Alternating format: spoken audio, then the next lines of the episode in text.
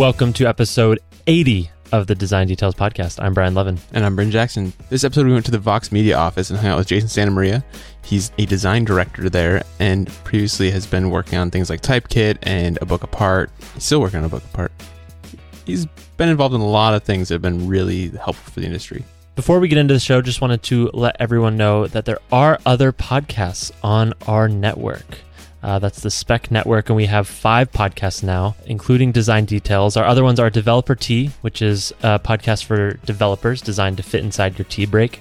Immutable, hosted by Bryn and Sam Soffes. Uh, it's a short weekly show about design and development where they answer your questions.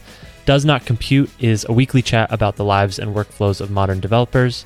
And Vicarious, pop culture through the lens of design and vice versa. All these are podcasts on our network at spec.fm.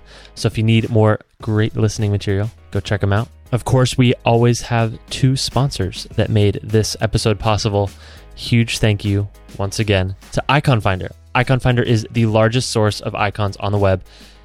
Every single week, it's just cranking up and up. There are over 670,000 icons in their library today. How do they even do that? It's uh, amazing. And every icon is beautiful, uh, curated, and there's almost 13,000 icon sets. So if you're working on a project and you need a consistent icon set, Icon Finder has you covered. Go to iconfinder.com.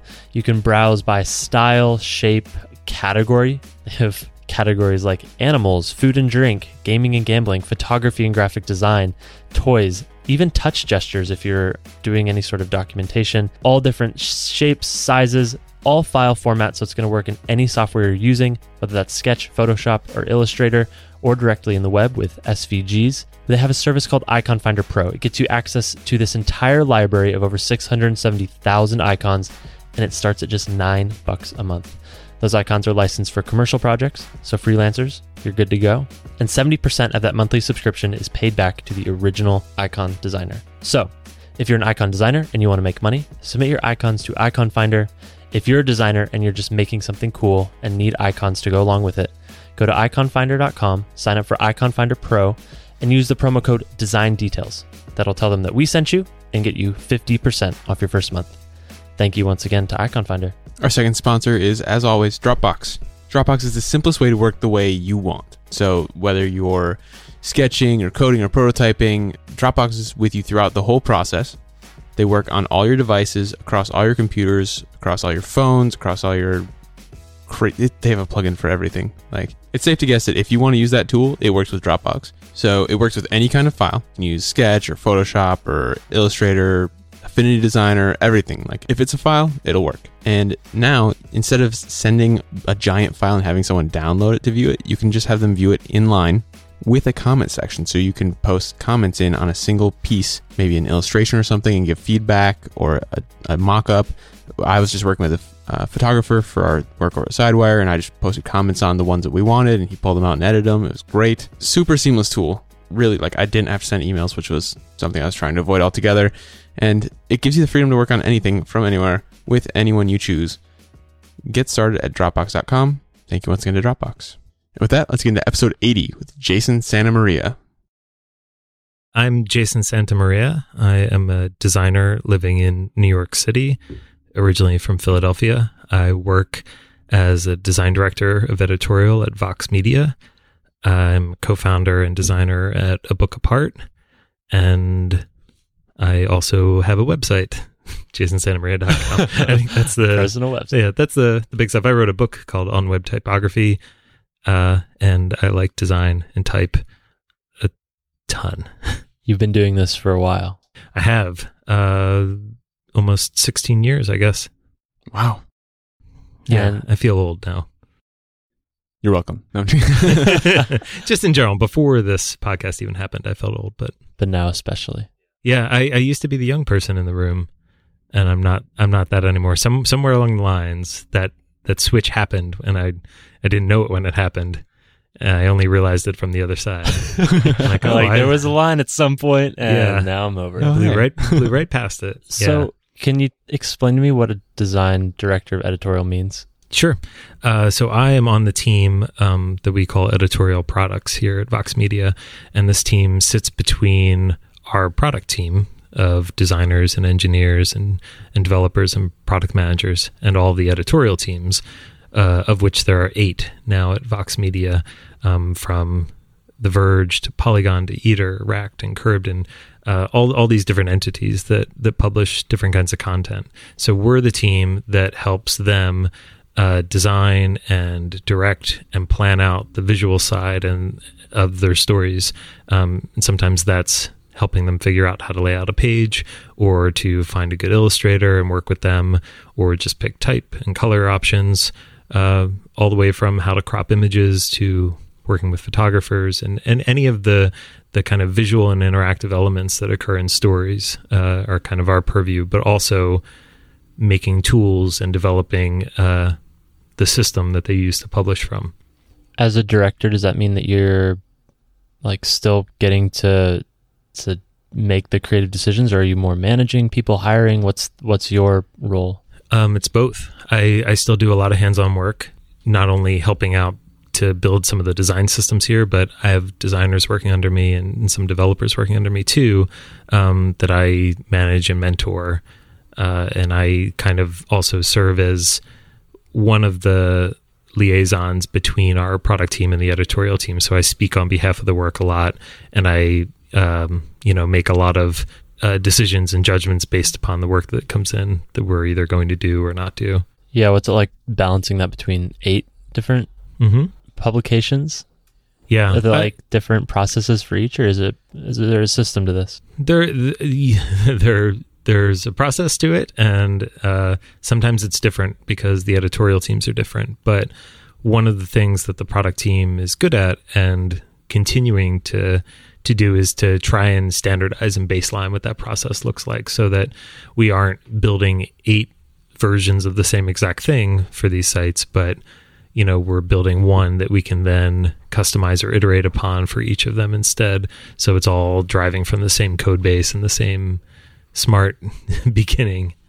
So is it still all based on chorus? I remember that being a very big um, deal when Vox first came out. They're like, we have this awesome platform, you should be on it, kind of thing. Like, this is why it's amazing. I I'm not And it- familiar with chorus. can you explain a little bit about what Yeah. chorus is? so chorus is our platform for publishing and it's not only a cms but it's a, a lot more than that it manages assets it manages the editorial workflow and pipeline um, as well as all the user information and comments and things like that so it's a pretty big sprawling thing uh, and all of our sites are on it or about to be on it um, and it's kind of the the thing that powers Vox. It really it really is both conceptually and uh, actually. Right. Uh, and it's a project that is always ongoing right now. Um, so I came to Vox with the team from editorially, uh, with Mandy Brown and David Yee, uh, the other two founders there. And the first thing that we started working on here, and they're both still still working on this project too, is uh, the project to reimagine what that platform and that story editor is and make it more modern. Because Chorus, while very powerful, is like any platform. It grew very organically and it's not the most organized situation and you know there are lots of workarounds and things like that and that's that's bound to happen but uh our our task was to kind of re-envision what that needed to be and make it make it more modern make it more usable and take advantage of all the good stuff that we know how to do now What are some of the big challenges right now in editorial design? Uh, I think about like obviously the move to mobile and stuff, but, of course new technologies and ways people are consuming content. Like, what are you thinking about now? Like, what's the next uh, big challenge? the stuff that I mean, it's not only what I'm thinking about, but what definitely the company's thinking about is like advertising is gigantic, and it's something that is a big pain pain point for a lot of companies because they don't know what's going to happen with all the ad blocking talk that's been going on, and um, we care a lot about that. Not only making ads that are useful, we uh, want people to care about some of that stuff too and we have our own ad specs and our own uh, ads that we've designed that are responsive and and are I think really compelling.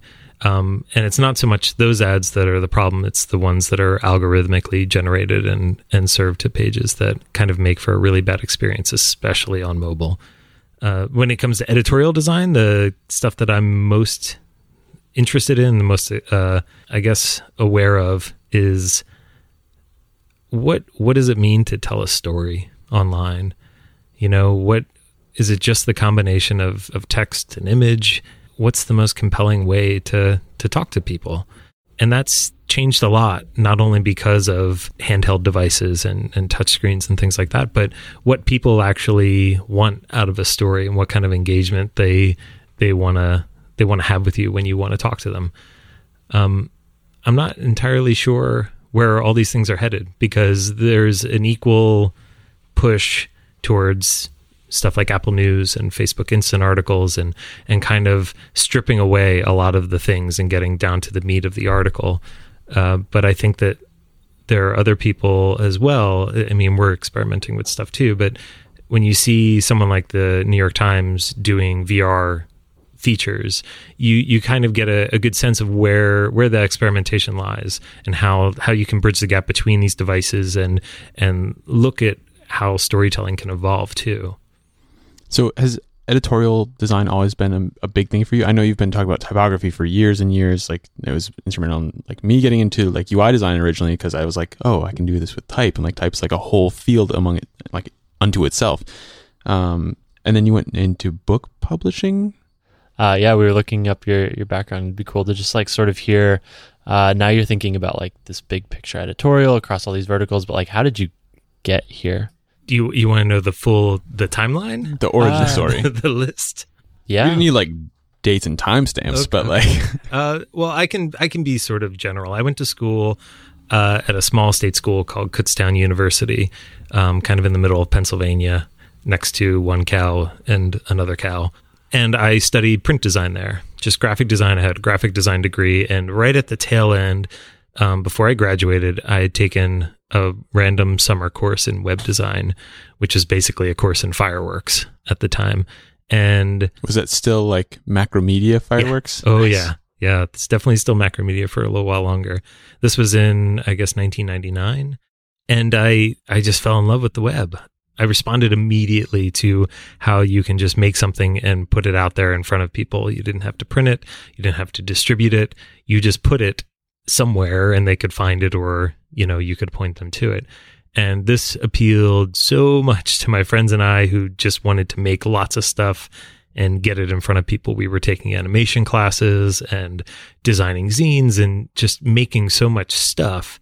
And to be able to put it out there as this like grab bag of stuff uh, was really appealing uh, when I got out of school, I got a job at a place called Power Design, which was a small design firm outside of Philadelphia. And they had a split in work basically between, like, right down the middle between print and web. And I already knew how to do a lot of print design and I was learning web on the job, basically. So I threw myself into it. And when you say learning web, is, are you talking about like the, the code side of it or designing for it or type on it? Like, what are the sort of? I, I mean, at the time, it was mostly code, you know, figuring out how to actually code a page. When I first started, I would make something in Fireworks or Dreamweaver and just kind of let the application do it. And over time, I would start looking at the code and editing. And as time went on, I became more more comfortable with just editing the code. And that was right around the time that I think uh, Jeffrey released his second book, Jeffrey Zeldman's Design with Web Standards, and that like for many people was completely a mind bomb. Like it just opened up everything and I devoured it. You you can't read that book at that moment and not just want to change the world somehow with a website as silly as that sounds. Um, and that's exactly what I wanted to do. So like I had a blog and I just wanted I, I wanted to be part of that movement. Um, so I threw myself into that too. Uh, I changed jobs. I went to another place that's no longer in, in business called TMX.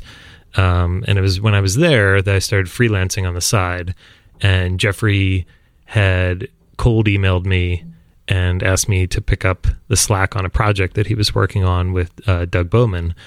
And it was all because of an article that I've written on my site about the way that I worked in Illustrator. And it just so happened that like Doug had hurt his back and he couldn't finish up the project and all of his files were in Illustrator. And Jeffrey somehow found my thing and then contacted me and asked me to pitch in and we hit it off. We had a really good work uh, experience and just the project went smoothly. Didn't have to, you know, let the client down and say that something was wrong. And we just kept working together. So I left that job, then started working with Happy Cog.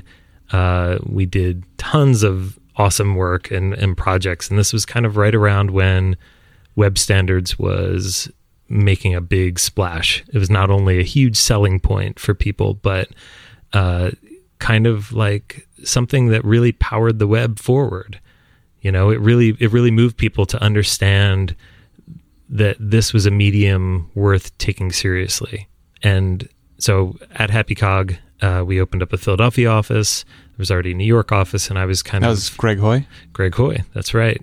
Um, who I had also started working with a little bit uh, on the side while I was with Happy Cog as a different side project called Pixelworthy, which is what eventually evolved into the Happy Cog Philly office.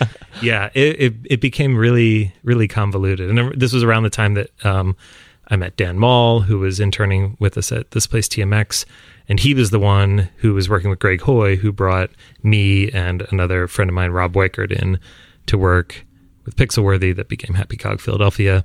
Just kind of all spun spun together. Uh, so doing lots of great work at Happy Cog, and I moved to New York. And uh, not too long after that, I decided that I just wanted to try something else. So I left. I left Happy Cog, and all. I'm trying to remember how all of this kind of threads together. But also during this time, I had worked on the fourth version of A List Apart, which um, happened, I think, in 2005. And this was a pretty Were you a founding member of List Apart? I was not. A List Apart started um, in 1995, eight, Wow. I think. It's Yeah. been around forever. Yeah, it really has. my my brain is even messing I- up the dates. I, I guess I always kind of thought of it as like always having been there, but I didn't know at what point It's that happened. Basically, always been there. I Yeah, was six when that came out. That's crazy.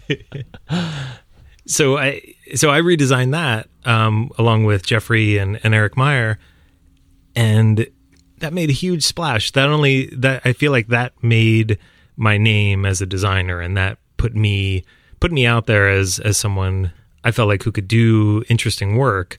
But it also, I think, was a really as a designer. re- I'm really proud of still to this day. I feel like it used typography in a different way, in a very like conservative way, but um, really put the content in the article first uh, in a way that I hadn't seen on many websites before. And that design lasted for a long time. Um, I'm still, even when I look back at it now, I still am really, really happy that I got to work on that. It feels like a, like an artifact that like that work that you did that you don't mind looking at anymore. You know, like there are certain things you That make you're rare like, oh thing. god, Well, it's, yeah. it's like a landmark of the web, right? Like uh, I, I don't know if it is for the web, but it certainly was for me. Well, for the design community, I think it probably still continues to be, right? I am constantly looking at a list apart articles, like still to this day. Like every time I'm trying to do something, it's like, oh, the list apart wrote about it. Okay, Yeah. At this point, were you writing for a list apart, or were, did you just design? No, I was I was mostly just I was art directing along with another friend of mine from from school, uh, Kevin Cornell, who's doing all the illustration work back then for A List Apart. Um, I wasn't really. I don't think I wrote an article for a long time, which is is silly that I would work on the magazine for that long and not write for it. Any reason? Uh, I think I just never had that thing I wanted to say, which sounds stupid. Of course, That's like what- I was still writing stuff on my own site. Yeah. Right. I, no, I don't. I have no reason. No, no valuable reason. Okay. Yeah, I want to come back to blogging and uh, learn a little bit more about how that worked for you. Okay. But uh, yeah, let's keep going. Uh, so yeah, A List Apart, and uh, then I was freelancing in uh, in New York, and it was around this time that I decided I wanted to try some new things. So I started up a few side projects like Typedia, um, which is a kind of a type resource that is kind of going dormant now. Um, I started teaching at the SVA Interaction Design Masters program. Um, and I started doing a bunch of side projects, some letterpress and some silkscreen and things like that, and just trying to take more photos and, and kind of finding. I was a little bit burnout at that point, and I was trying to find a different track, something parallel that I could throw myself into to maybe rejuvenate my my love for this stuff. Uh, and it was around this time that I had been speaking at a bunch of conferences like An Event Apart and and uh, I met Jeffrey Veen, Jeff Veen, and uh, he had just left Google uh, to start a new startup thing that ended up being Typekit. So I was uh, the first employee in the door there to help kind of shape. I mean, he knew I was a huge type nerd and also a designer, and I could I could really help give give that some sort of some sort of voice and presence. And that is exactly what I wanted to do. That was so wonderful. And Jeff is like everyone there Jeff Veen his brother Greg Veen Bryan Mason and, and Ryan Carver all the founders of Typekit are some of the most intelligent and ego free people I've ever met. They're just giving with their time and their knowledge and make so many smart decisions they're just like wonderful to collaborate with and build something with. So I learned a ton there and got to make something that I feel like really had a gigantic impact on web design. Like Typekit really pushed that conversation about support for web fonts forward. You know, it, it's it's mm-hmm. not to say that it was the only one who was doing it or anything like that, but I think that we had we had the momentum that really helped Absolutely. It was like the default option, right? Like since the word go, it seems like. And so that was somewhat recently. That was a few years ago. 2009. Yeah. And what happened uh, after that? You, how long were you at Typekit? Uh, I think about three years. Okay. Um, and then it sold to Adobe. Yeah. Were you there at that there, point? I stayed there for okay. a little while. I was still working remotely from from New York this whole time. Um, left there and started freelancing again.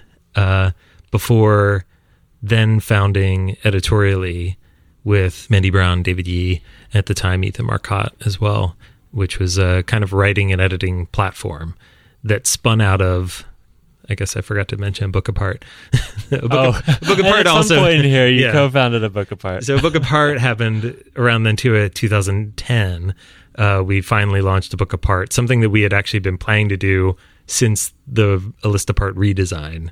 So it was a very long time coming to really get all of our ducks in a row. So we launched that and going through the process of editing and collaborating with authors on the things that they were writing was very painful, not only from like format to versioning to it's just a mess and you're sending around files that are like final final final two final final final no really super final I promise it's final. You weren't working with the designers, right? Dot text. so like it I think we wanted to see if there was something there that we could help fix. And editorially was all about collaborative writing and honoring the editorial workflow and the process of collaborating with others on on text.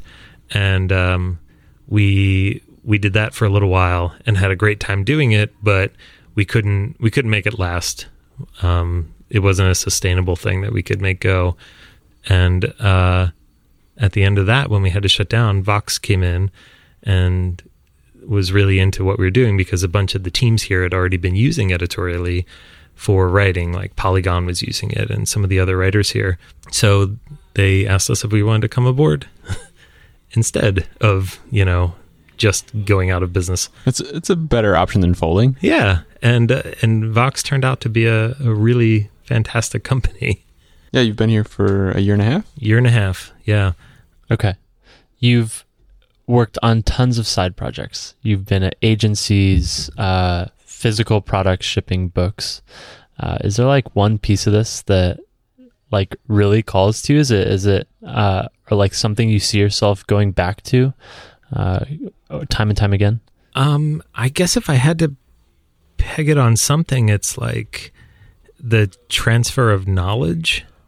It's something that that's always been a part of what I've done. I like I like learning, and I've had some fantastic teachers in my life, and I want I want others to have that same experience, whether that's from a book or an article or from me personally or someone that I've helped to teach them.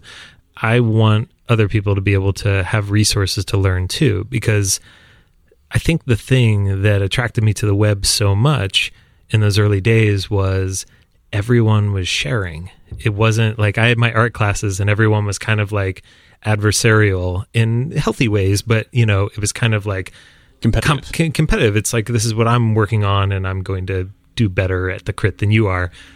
But on, on, on the web, it was like, sure, come look at my code. This is how I did this. LOL, I don't know what I did, you know, and that is super appealing. You know, just that Yeah. openness. You realize that everything we make on the web, we're all standing on each other's shoulders all Yeah. the time. Like no one owns any of this. All these techniques, all these ideas, they're all inspired by everyone else. Do you see that same uh, thing happening today? That same openness and discussion and community around the web? I do, but I see an equal an equal faction of closed offedness Yeah. because there's tons of money on the web now. Corporations have never been good at like being naked for very long. Yeah, yeah, you're absolutely right. And it's like there there's a lot of IP wrapped up in how certain things are done mm-hmm. and some of the processes. yeah. But on the flip side of that, the web is also really good at decoding things. They're really good at understanding how you can do something in a second way or a third way or f- fourth way. And um, Often a better way. often a better way or like a more open way, something that other people can contribute to. And that's the kind of stuff that lasts. You know, companies come and go and they start up and they go out of business and the the kind of stuff that lasts is like this this hive knowledge of how we like to do things or how how something can be built in a in a sustainable way. That's the kind of like amoeba mass that's always getting bigger and moving forward that sticks around. Like the way that you make a web page has not changed that much since when I first started making web pages. The way that I make them has changed. I'm not using an app to write code for me anymore, but the actual structure of a page, it's kind of the same, you know, and that's Head, awesome. body. Yeah. The, the details have changed and they've been refined and, and that's always important. But it's like, like I said, we just keep standing on what we've made and making it better. I'm curious. Uh, you've been blogging for a long time. Just like what that's been like for you to. Uh, this sounds so silly, but I I remember reading all of these design blogs, and they were so influential on me. And I think now, like with the mediums and stuff, uh, that's all very very accessible. But I'm curious from your point of view, like what did blogging mean to you, and how did that help you kind of work your way into this industry and become known? Uh, blogging for me was joining a community, like a web ring without the actual ring. Uh, there were a number of people whose sites I had visited who were doing posts on, you know, how they had did this layout or this interesting CSS hack, and um, I wanted to be part of that, so I started writing about similar things.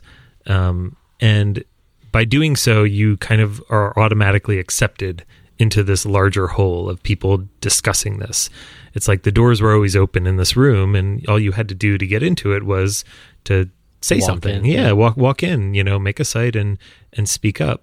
That really opened my eyes to what a virtual community could be. It wasn't just the people that I was in the same room with at school or, you know, in my neighborhood, but all across the world. And that was kind of like a breathtaking moment for me. Do you think that experience is still possible for someone that's young and getting started today? I wonder. I I I think that it is. I just maybe it's not the same experience. A little while ago, I had, I had this thought that if I were coming up now, or even you know a few years ago, if I had just gotten out of school, would I even make a site? Would I just like have like be on Facebook and that would be my community? And would I have learned to even code a website because of that? Like the reason I learned how to code is because I wanted a personal site.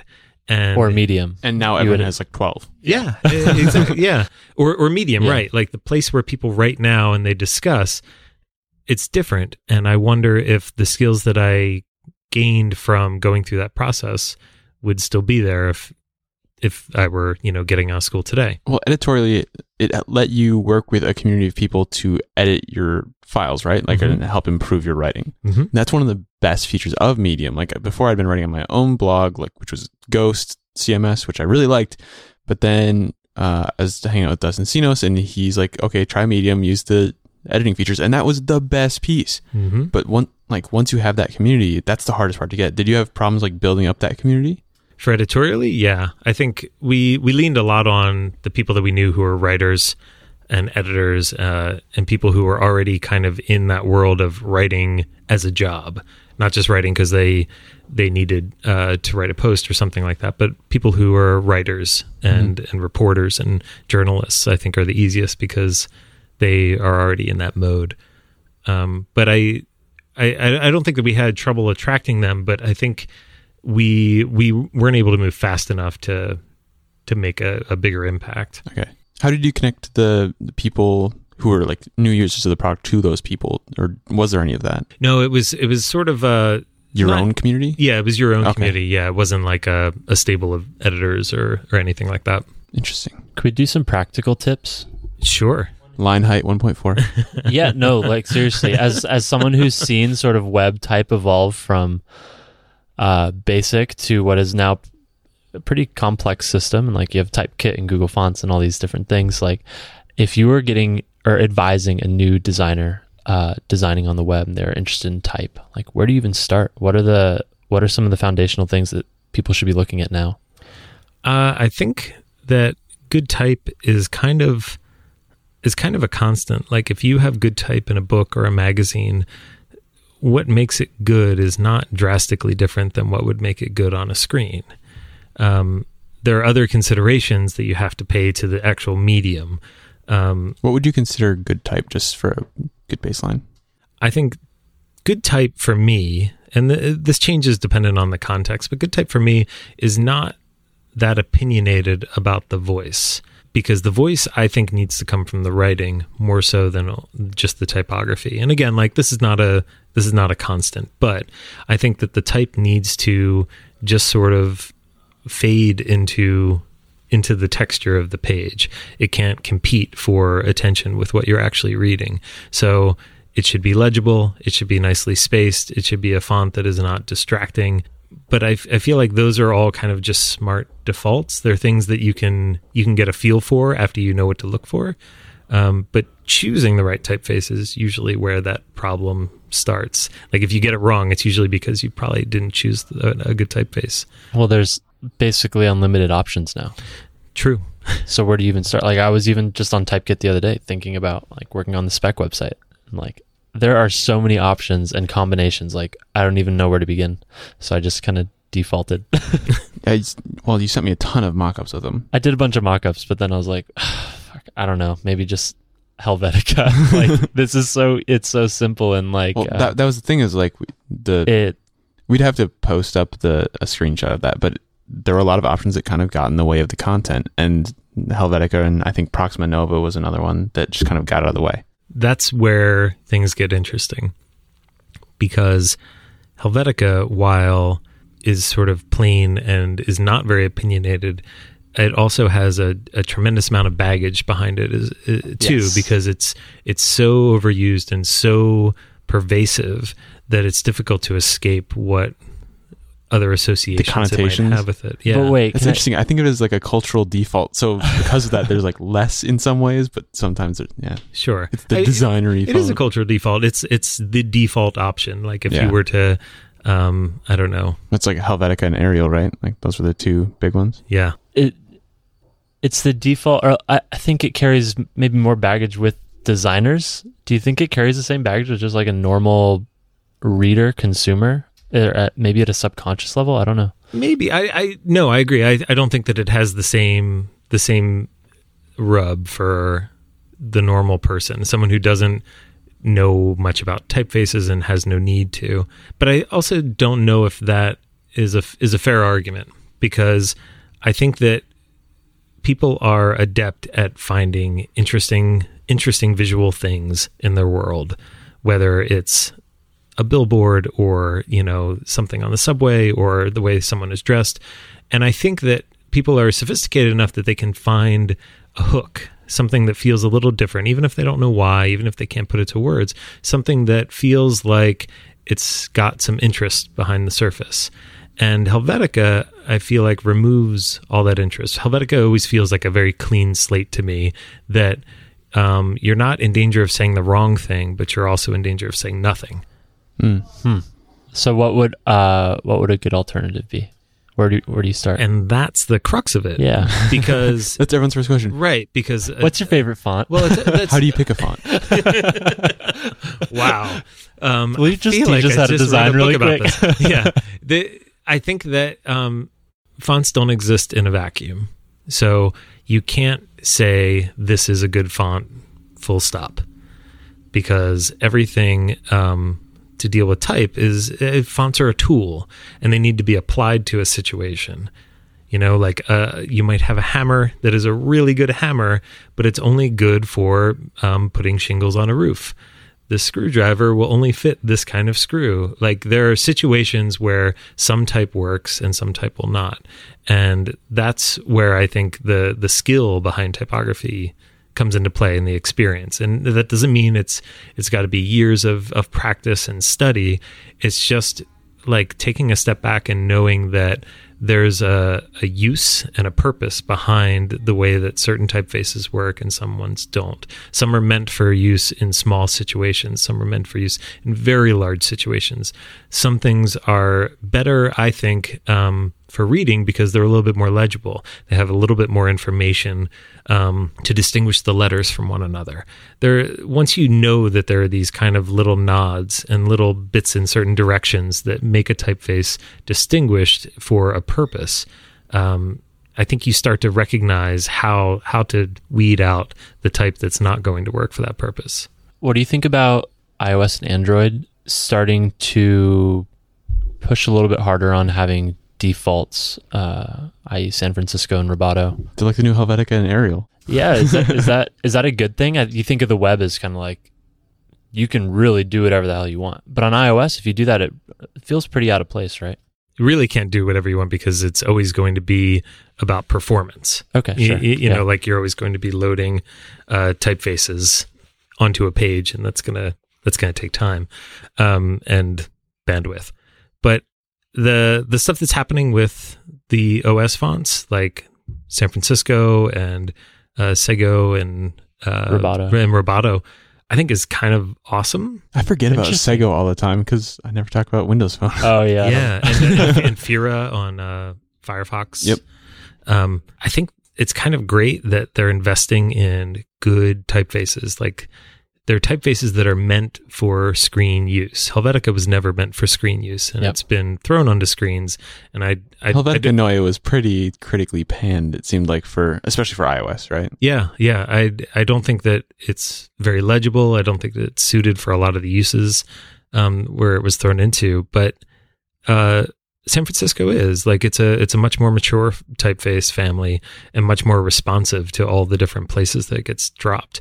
The thing that I'm most interested in about these UI typefaces is it's something that is bordering on like native native language or na- native uh, visual language for an operating system. So if I can specify I want San Francisco to be used or just the system font in my app or on my website, not only do I get something that looks like the vernacular that they're used to, but it's one less thing I have to load on my page because it's already present in the system.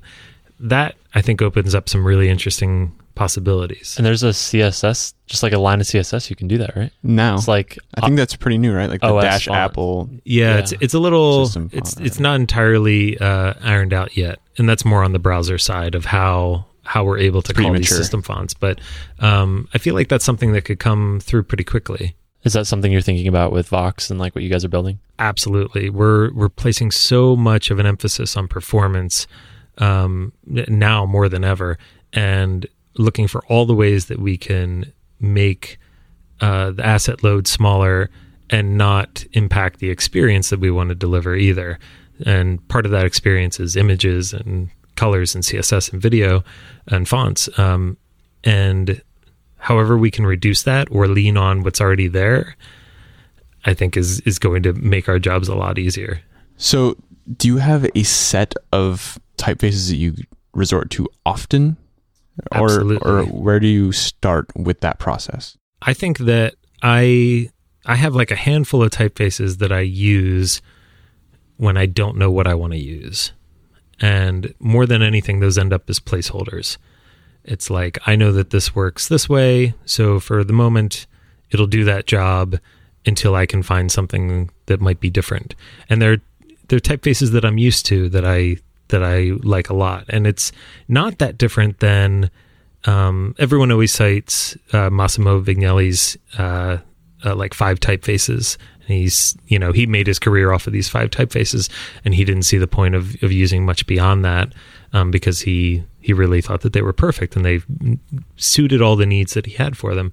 And it's not terribly different from the way that I approach things, but I don't find that as an endpoint. Like I, it's a starting point for me. It's like a handful of typefaces that do things a certain way that I can default to while I'm wrapping my brain around the problem. So I'll have like a UI typeface and I use uh, Facet a ton, which is what we used on uh, editorially because it it has this great slightly condensed body that reduces well. It's super legible. It has these really open counters, and it just has this personality to it that it, it feels kind of passive but modern in a way that that just works.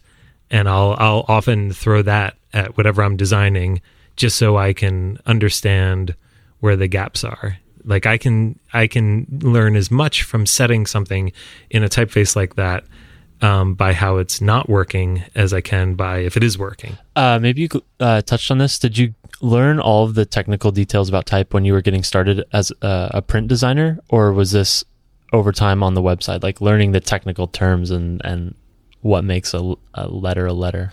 Uh, I think we we learned a lot in school. I had you know many typography courses where some were just about identifying typefaces by sight some were about anatomy of type or history of type and um, the different classifications of type and i think that at some point in there i just developed a deep love of typography and just started buying every type book that came in front of my face and reading Do you have a favorite um, you can plug your own uh, no, my, I, I, my my book and me do not get along because it took so long for me to write it. I'm very happy and I love it. Don't get me wrong, but um, I think I like. Uh, Cyrus Highsmith has this fantastic illustrated book called Inside Paragraphs. Uh, that that's one I've never heard before. It's it's a really it's a beautiful beautiful book, and it kind of looks at uh, typography from like the small unit of a word and a paragraph and what the texture of that looks like and how that small piece makes up the whole.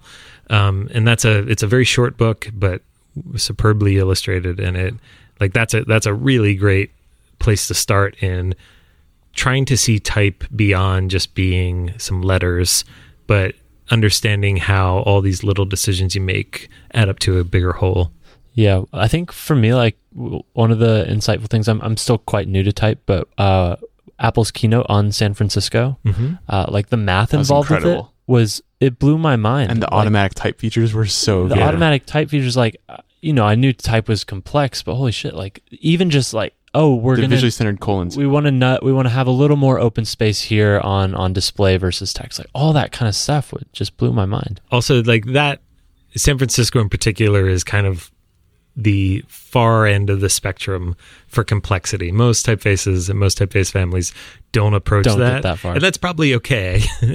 And Apple seems like they are in a position that they should be investing in that, right? they should. It surprised me for the longest time that they were using Helvetica and that they had so much money and I knew that type like type was actually something that was kind of in the company's DNA. Like yeah, they from the cared start. Yeah. a ton about it.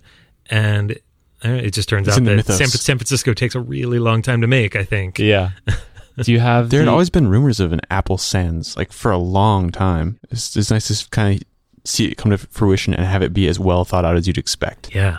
do you have the curse of not being able to walk down the street and try and identify every single typeface you see? Yeah, I do. I absolutely have that curse. And the worst part awful. is that I I think I've I've both infected everyone that I know closely or annoyed them to death with this. They kind of go hand in hand. Yeah. My roommate wanted to learn how to identify Helvetica, so I like taught him. and now we're walking down the street. He's like Helvetica, Helvetica, Helvetica. it's a See, game. it's everywhere. It's fun, yeah. He's a it is front-end dev. everywhere. It's valuable It is for him. everywhere. Yeah. I don't know where I was going with that. I just wanted to make sure I'm not like You're not the going only crazy. one. Yeah, we're, we're all We're we're all all- crazy. We're all sucked into this craziness.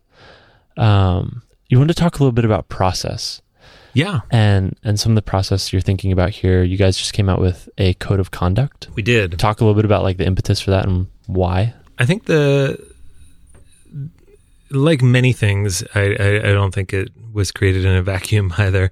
The uh, the code of conduct is sort of um, looking at the way that the publishing industry and just like the the internet in general has been evolving and where where some of the momentum for trolls and and like the awful thoughts and how easy it is to to really be an awful person with no repercussions in this virtual environment that I think we we wanted to take something back and document how we want our culture to to act and how we want our culture to respond and support one another. And when you read it, a lot of it just feels like common sense about not being uh, a selfish a selfish person and understanding that everyone around you has experience and thoughts and useful ideas and that we need to value everyone's equally. So having inclusivity as like the paramount point of bringing everyone together in a safe environment where everyone else holds these same values um, felt like something we had to do.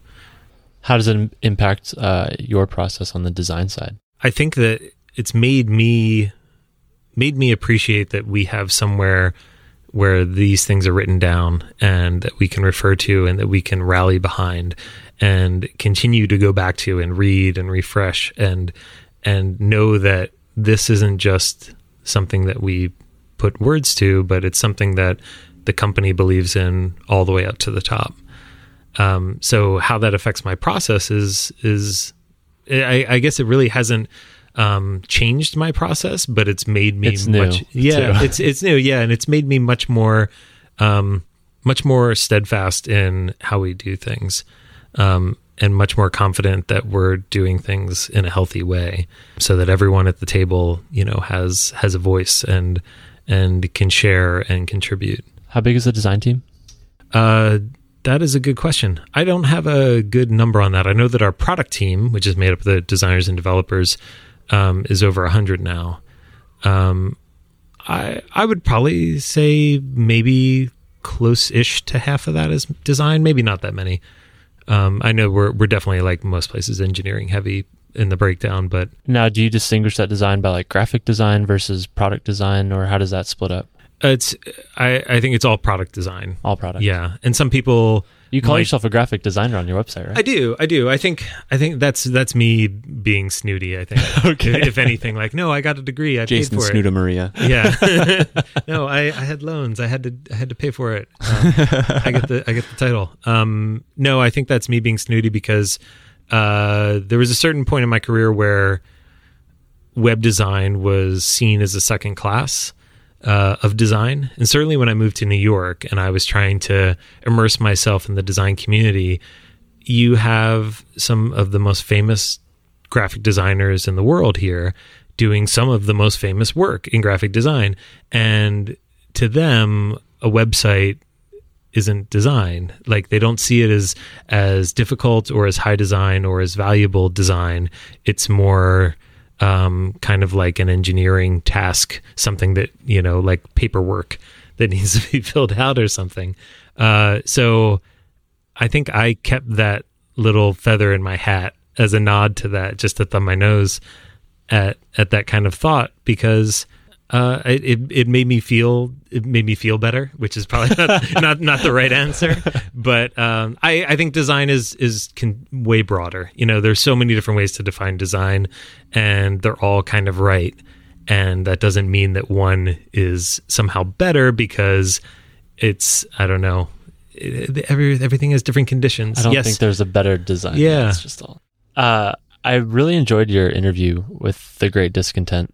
Um, thank you. But one thing I extracted from, I couldn't quite get a clear read on, was whether you enjoyed design school or not. Like there's like a love hate a little bit. Am I? yeah, Did I pick that You're just right? hanging out with the two cows. Oh my god, yeah. I think well, I think every designer who went to design school probably has The love a hate. similar love hate because it, it's it's one of those experiences, and oth- in other professions and, and majors have this too. But it's one of those professions that it pushes you past where you think the line is. You know where you're comfortable with with where your work is, and it pushes you a lot farther. You you pull many all nighters. You are in the emergency room because you're you've been up for three days and you cut yourself with an exacto knife and you know it, it, it pushes you into these uncomfortable areas That was very specific. it was i wonder if that happened or not weird um Do you want to share a story? no that that was the story uh i think i think that that design school is for me was transformative. I went to college i applied to one single college because i thought oh they have an okay art program maybe i could go there. And somehow i got in somehow. Uh, i have no idea why or how but i got in and i went from being a student that should not be in a college like a D student to eventually, you know, snapping out of it and finding finding a voice. And design did that for me. It gave me a direction to point myself in, um, and that's the you know that can be said for any major for the right person. Um, so that's that's not really that telling for design school. But I had teachers that cared, and I had classmates that cared, and we all pushed each other forward. So it was challenging and that's why there's a love hate relationship with it because you're out of your comfort zone but on the other side of that i learned a tremendous amount and it turned into something that was like the love of my life you know to be able to make things um, and be able to inform and teach people with that stuff is is pretty pretty huge Have you ever considered like straight up teaching other than the SVA thing? Yes, I have. I, I think I'm in the classroom setting. I am just an okay teacher. I think I'm a much better mentor. I can help Ah, shape wanted to talk and guide work Yeah. better than I can teach in an organized setting. But I think it's something that I love and something that I would like to do more of. I've, I've taken a break from teaching at SVA um, so I can kind of figure out what it is that I want out of out of teaching. But on the flip side, I ended up at a very large company where I get to teach and mentor designers all day. So I'm I'm kind of scratching that same itch, just in a different way. Outside of the office, do you have like a formalized mentorship setup or is it very like low key, like people come to you for help and you help them? Uh, there's more of a formalized setting here. I Okay. have people that I, I work with regularly, either on my team or, or outside of that. Um, but outside of work, no. I've mentored some people that just got in touch with me and were interested in talking. Um, and we would strike up a relationship for a couple months and look at their work and, and kind of talk through a lot of different topics because they wanted they wanted feedback and they wanted to be able to grow. Um, because the I mean this is sort of related to why I think art school is important. I think that you need a community to to do this well. You know, you need people to tell you when something isn't right or when something is right. Something feels off or it feels on. And uh, you only get that when you see your own mistakes in others' eyes and you also see the mistakes that they're making. As a mentor, uh, maybe we can just specifically talk about Vox. Uh, are there like common things that people keep coming to you for over and over again that you wish you could address to to thousands of people right now and, and Without having to write a whole blog post. without having to write a blog oh, post. Oh yeah, I mean there are certainly common themes. It's the it's the same exact stuff that I remember wondering about when I had gotten out of school and when I was a young designer. It's like how do I get ahead? You know how How do I be good? yeah how do, how do I be good? And there were I remember times even at my first job where I was like, how will I ever be a good designer? I feel like everything I make is trash, and that every time I meet with an art director, it just gets pulled apart and reformed into something that doesn't look like what I made. Like, when will I be good enough that I'm making work that has substance and has, you know, the ability to stand on its own? And I, I just like getting old. I don't know where that line was, but I passed it at some point. And looking back, I could realize like, oh, I'm actually making design in an okay way now. And I, I'm kind of confident about it. Like I know why certain things are the way that they are. And I think a lot of designers have that same need. They want to know where the plateaus are. They want to know how they get to the next level of of their career. Either is it managing people and helping mentor them and teaching them too?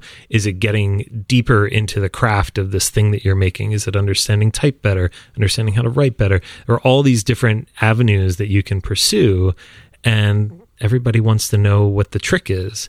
And if there is a trick, it's to sit down and do the work. Do you of work. do the work, and that's it's not a very appealing trick, and it's not one that anyone wants to hear. Everyone wants a shortcut. Yeah, absolutely. And there's there's never there's never really going to be that shortcut, and if it is, you didn't earn it. You know, you didn't like you can you can use every design framework out there to make a website, but you didn't really design it. You kind of organized it, you curated it, and that's a different skill, and that's great too. But did you really deepen your knowledge of what it is that you're making, or did you just arrange something?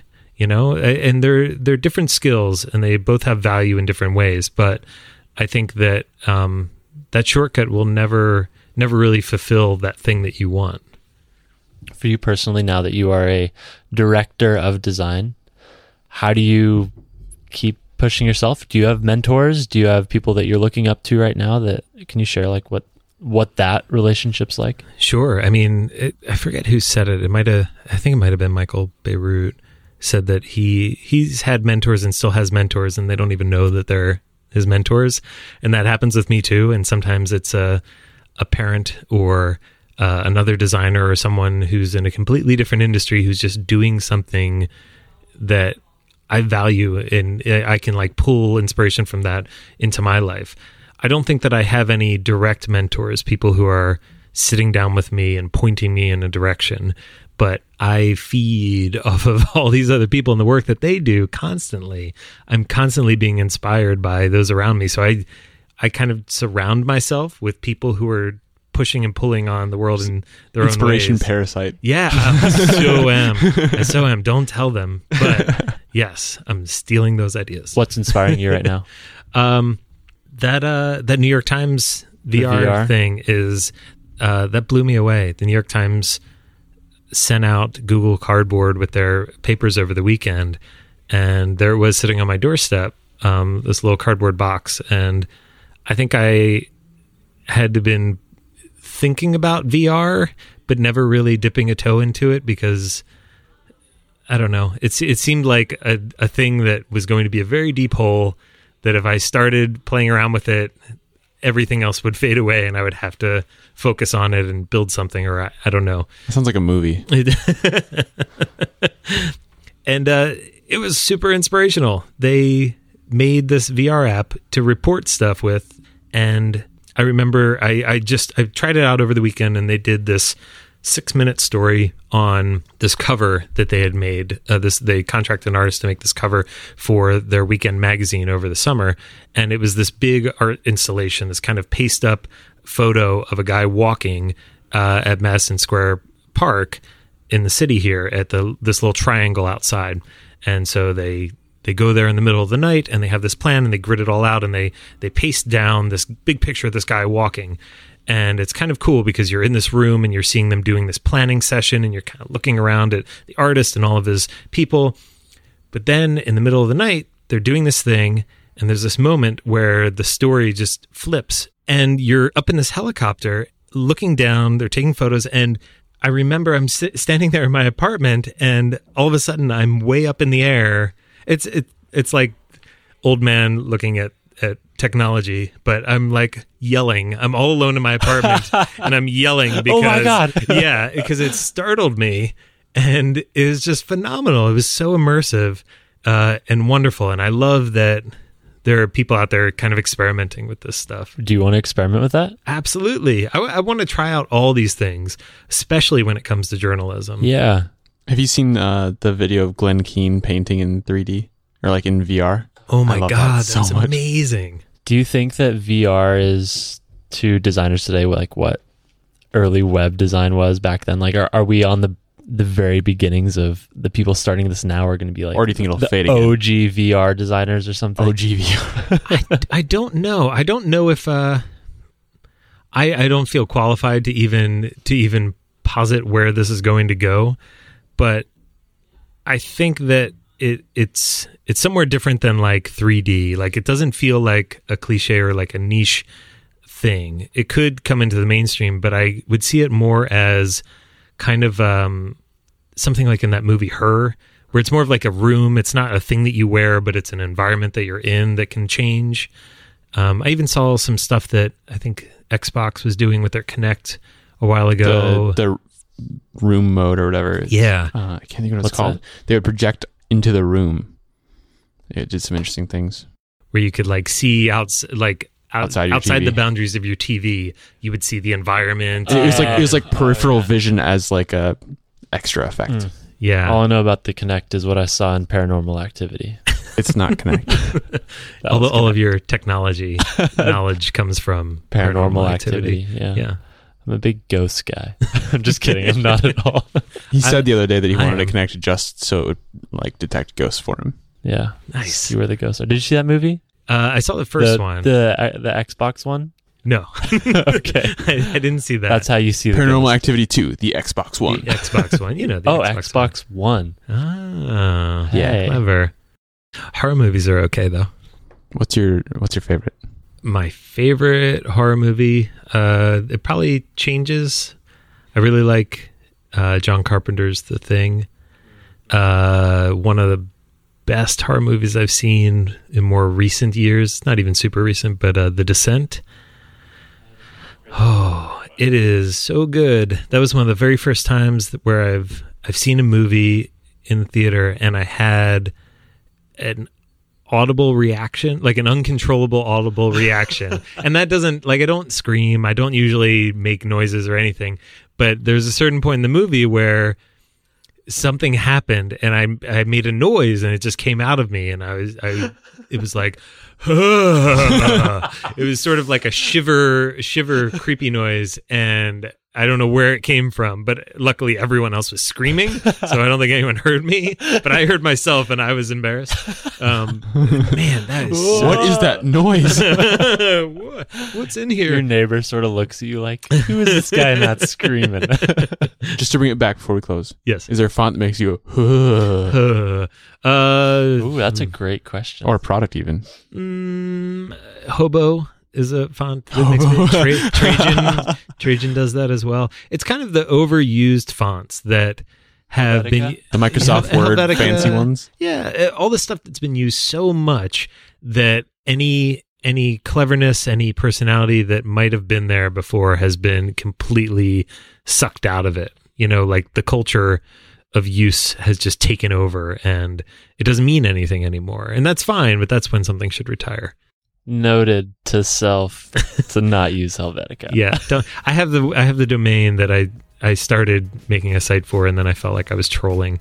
I have uh, should I use helvetica.com and it's it's like done. It's just a one page site that talks about Helvetica and Oh, I thought it was Some of the gonna say, like, history. no, or I started with I was that. expecting to be no. no in the middle. I think it says like probably not. Yeah. and then and then there's like a lot of explanation below that. But I was Probably like, not uh, in Helvetica. I was expecting either no or it depends. It depends. Yeah. Cool. Well, Sometimes. thanks for hanging out yeah, with us. thanks for taking. the Thank time. you so much for having me. I appreciate me. it very much. Thank you very much. That was episode 80. It's really fun doing those like off-site ones. It's kind of hard to pull off, but it worked out. We found this crazy little table that we sat on top of their coffee table and mounted all our mics to. It was adorable. in a little hidden bookcase kind of room. Shh. It's a secret. top secret room.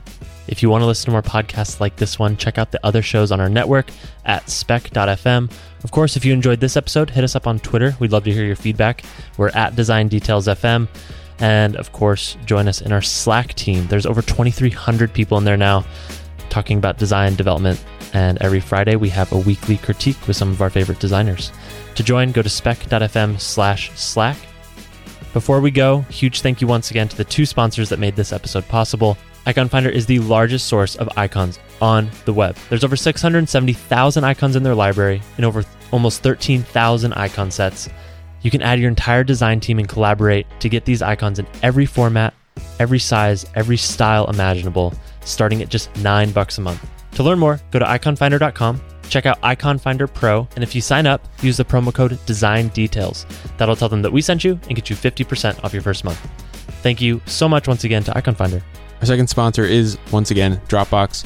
Dropbox lets you work the way you want. So whether that's alone, on a team, on a huge team, like at an enterprise level, all sorts of things, it can handle all of it on any file. Which we use it for design files, we use it for text files, we use it for audio files, we use it for the insane XML files that come with our audio files, with any device across all of our computers, phones, from wherever you are in the world, which is I mean, that's also amazing. As long as you have an internet connection, you can use it. We use it with all of our co-hosts. We use it with all of our co-workers. We use it with our producers. We use it with anyone we're working on projects with. We use it with Epicurrence. We use for like passing art files, all sorts of stuff.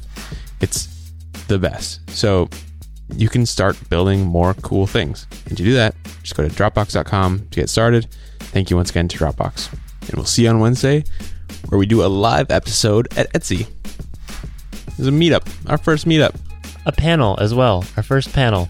Yeah. See you Wednesday.